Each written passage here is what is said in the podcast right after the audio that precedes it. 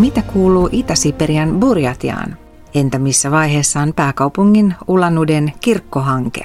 Muun muassa näistä aiheista keskustelemme tämänkertaisessa lähetysvartissa Kylväjän Itä-Siperian lähetti Anita Lepomaan kanssa. Ja haastattelun jälkeen Jukka Nuorvanto opettaa raamattua aiheenaan Pieni suuri sankari. Minä olen Elina Tuohista Kokko. Anita, haastattelin sinua noin puolitoista vuotta sitten, kun koronapandemian vuoksi moni lähetti joutui palaamaan kotimaahan, mutta sinä jäit sinne Itä-Siperiaan.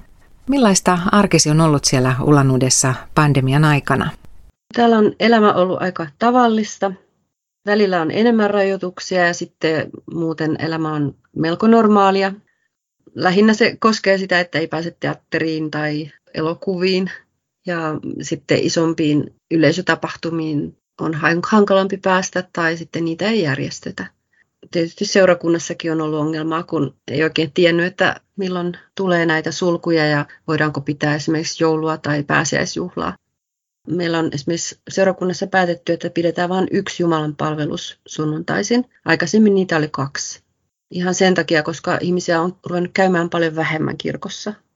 Kuitenkin on niitä, jotka pelkää sinne tulla tartunnan pelon vuoksi, erityisesti vanhempi väki. Se on joka puolella sama juttu, että vanhemmille ihmisille sanotaan, että pysykää kotona ja varokaa näkemästä nuorempia ja ihmisiä, että ette saa tartuntaa, niin sen takia myöskin moni seurakuntalainen jo jäänyt pois. Muuten täällä on kyllä ihan tavallista, että on päässyt kauppaan ja on voinut ostaa tarpeellisia ruokatarvikkeita erityisesti ja Matkustamisessa on ollut välillä ongelmaa, että on rajoitettu esimerkiksi joillekin alueille menemistä. Ja täällä esimerkiksi yksi kylä suljettiin kokonaan, koska siellä oli niin paljon tartuntoja. Sinne ei saanut kukaan mennä, eikä sieltä tietysti lähteä pois. Mä oon itse tosiaan koittanut pysyä täällä kaupungissa Ulanudessa niin paljon kuin on pystynyt ja sitten tehnyt välillä matkoja. Mun mieheni Vladimir, joka on seurakunnan kirkkoherra, niin hän on enemmän matkustanut paikallisena vaikka hänellä on, on vaikea sairaus, niin se on kuitenkin pysynyt siinä remissiovaiheessa, että hän on pystynyt myös matkustamaan, ajamaan autolla aika pitkiäkin matkoja kyliin. Maskin käyttö esimerkiksi, se on ollut aika vaihtelevaa. Nyt kun on tullut tämä omikron, eli nämä tartuntaluvut on taas lähtenyt nousuun, niin silti ihmiset ei jotenkin ymmärrä sitä, miten tärkeä se maskin käyttö on. Paikallisessa postissa oli tarkastus sinne tuli semmoinen siviiliasunnen henkilö, joka alkoi kysellä ihmisiltä, että miksi et käytä maskia ja alkoi kirjoittaa sakkolappuja niille ihmisille. Mutta silti vaikka mä huomautin jollekin ihmiselle, että laitetaan maski päähän, niin hän ei niin kuin ollenkaan niin kuin ottautunut ymmärtänyt, että miksi pitää. Ja sitten kun hänelle kirjoitti sitä sakkolappuja, niin hän vaan ihmetteli, että no kattokaa, niin muillakaan ei ole. Tämä ei vaan niin kuin ymmärretty, miten tärkeää se on ja kuinka se kuitenkin niin kuin pitää sitä tartuntaa aisoissa. Oli niin kuin jo ihan alle sata päivässä niitä tartuntoja viikko sitten, mutta nyt niitä on yli 200, että se näin nopeasti muuttuu. Pahinta täällä on tietysti ollut, tai koko pandemian ajan varmasti niin kuin ahdistuneisuus. Että semmoinen voimattomuus, kun ei tiedä, että milloin ja mistä se iskee se tauti. Sitä vaan odottaa, että kauheita, että onko mä nyt itse saanut sen tartunnan vai tai onko mun läheinen ehkä nyt kun hän yskii, niin mitä hän se on. Ja tämmöinen niin kuin painostava kauhun tunne. Ja etten mä vaan sitten vaikuta mun läheisen elämään.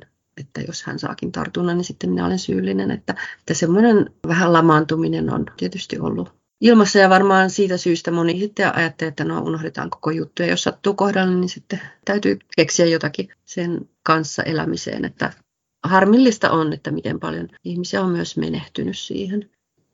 Toivoo, että ihmiset etsis apua, kääntyisi Jumalan puoleen ja löytäisi siitä avun ja semmoisen toivon elämään.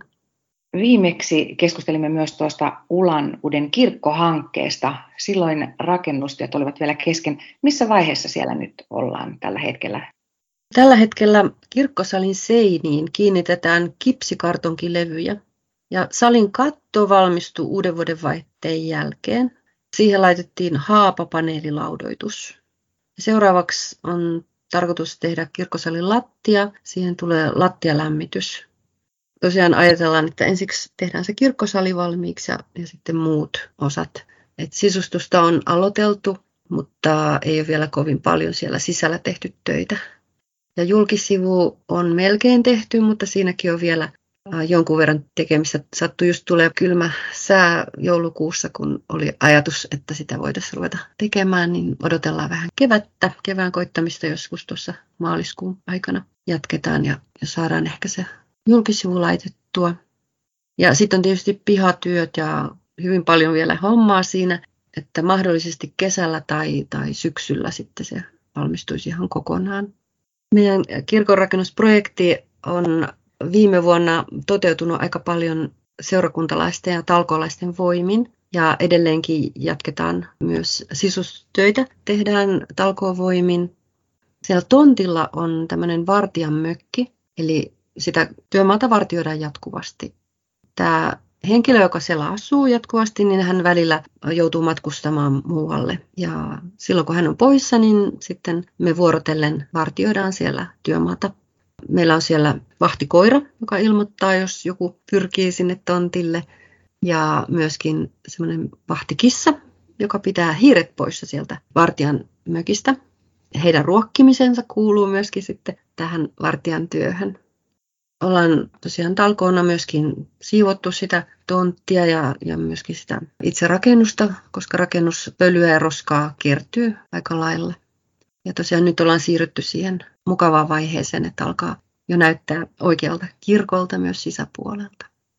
Ollaan kiitollisia kaikista rukoustuesta. Viisautta ja varoja tarvitaan edelleenkin, että ihan mukava, jos muistat meidän kirkonrakennusprojektia täällä Ulanudessa. Anita, miten paikallinen seurakunta siellä Ulanudessa voi? Meidän seurakunnassa on ihan kohtalaisen hyvä tilanne.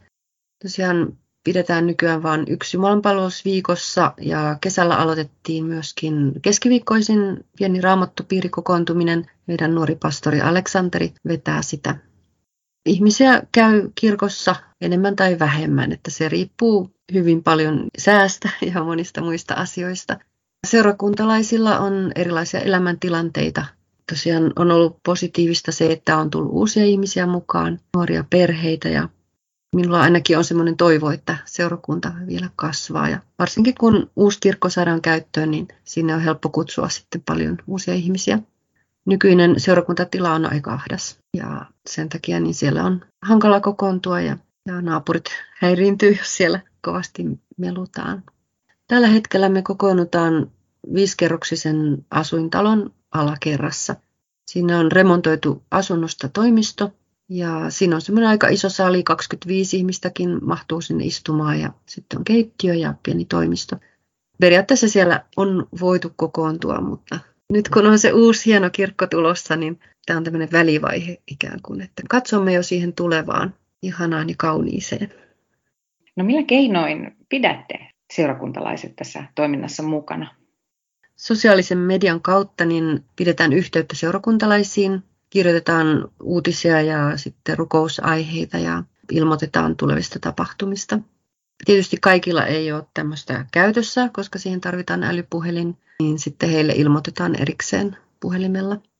Mutta tosiaan niin aika moni seurakuntalainen, vanhempi seurakuntalainen on jäänyt pois toiminnasta nyt pandemian aikana, koska he pysyttelee kotona muutama seurakuntalainen, jotka on todella aktiivisia sen chatin käytössä, että kirjoittaa sinne päivittäin aamulla, että hyvää huomenta ja illalla, että hyvää yötä ja laittaa kaikkia kukkatarroja ja sun muita.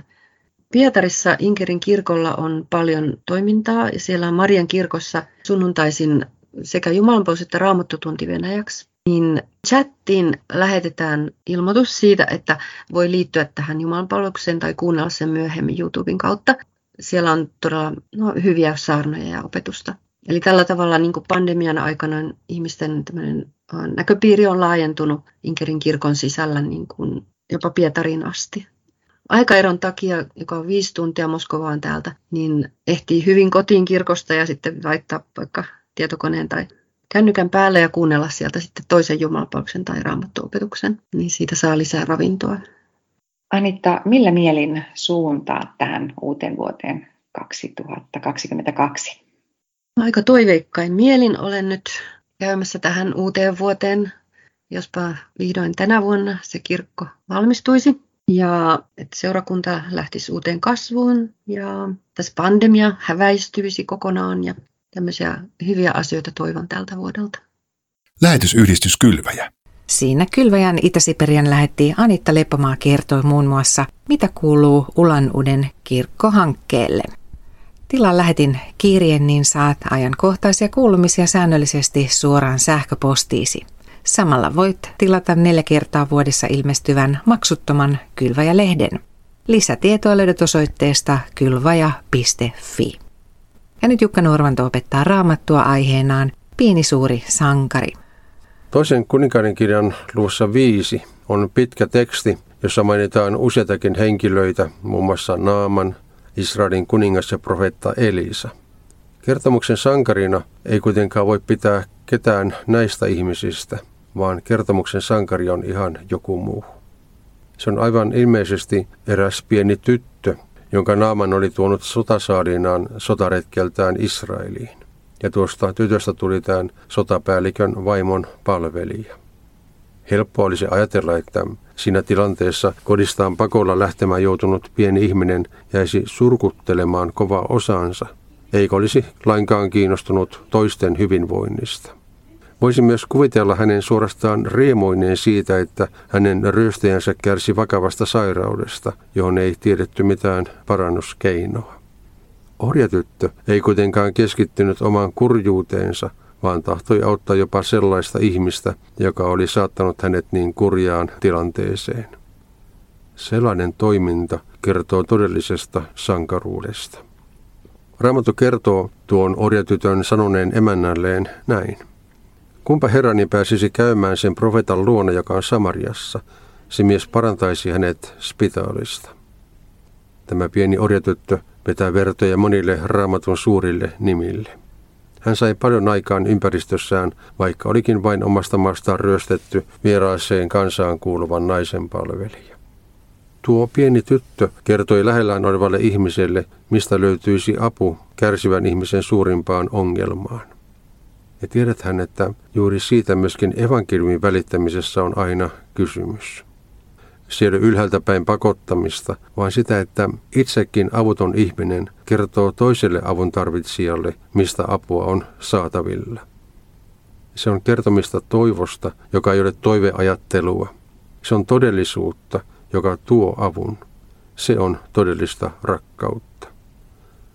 Niin eikä nyt kauaakaan ennen kuin tuon pienen tytön varmaankin neljän seinän sisällä lausumia sanoja kuulutettiin jo kuninkaan linnassa. Todella voimallinen on elämää tuova sana. Ja sen sanan mukaan toimiminen toi myöskin avun tuolle Naamanille. Elisan luona hän sai viestin, että kun seitsemän kertaa sukeltaa Jordaniin, puhdistuu spitaalista ja niin myöskin kävi. Parantumisensa lisäksi hän tajusi, että Israelin Jumala on todellinen elävä Jumala ja hän tahtoi palvella elävää Jumalaa sen jälkeen. Kannattaa pitää esillä Jumalan sanaa. Jukka Nuorvannon opetusosion teemana oli Pieni suuri sankari. Ja nyt lähetysvartin päätteeksi saamme rukoilla vielä yhdessä Anitta Lepomaan johdolla. Rakas taivaan isä, kiitos sinulle siitä, mitä sä teet meidän elämässä sitä kaikesta hyvästä, mitä sä oot meille antanut, Herra. Kiitetään lämpimästä asunnosta ja, ja turvallisuudesta. Herra, kiitos siitä, että myöskin sä pidät huolta meidän kaikista läheisistä, niin ettei meidän tarvitse olla huolissaan tänä pandemia-aikanakaan. Herra, kiitän siitä, että tämä uhka on väistymässä ja Herra, me saadaan kohta elää niin kuin ennenkin normaalisti. Herra, kiitän siitä, että seurakunta on täällä Ulanudessa pysynyt koossa ja uusia ihmisiä on tullut. Herra siunaa jokaista ja, ja anna myös mahdollisuuksia kertoa uusille ihmisille sinusta, matkustaa maaseudulla ja tavata monia ihmisiä. Herra, kiitos siitä, että meidän uusi kirkko on kohta valmistumassa. Herra, auta, että tosiaan se saataisiin tänä vuonna valmiiksi. Anna viisautta ja, ja varoja kaikkeen, mitä tarvitaan. Herra, siunaa jokaista meitä ja pidä meistä huolta. Me luotetaan sinun apuun, sinun armosi. Jeesuksen nimessä. Amen.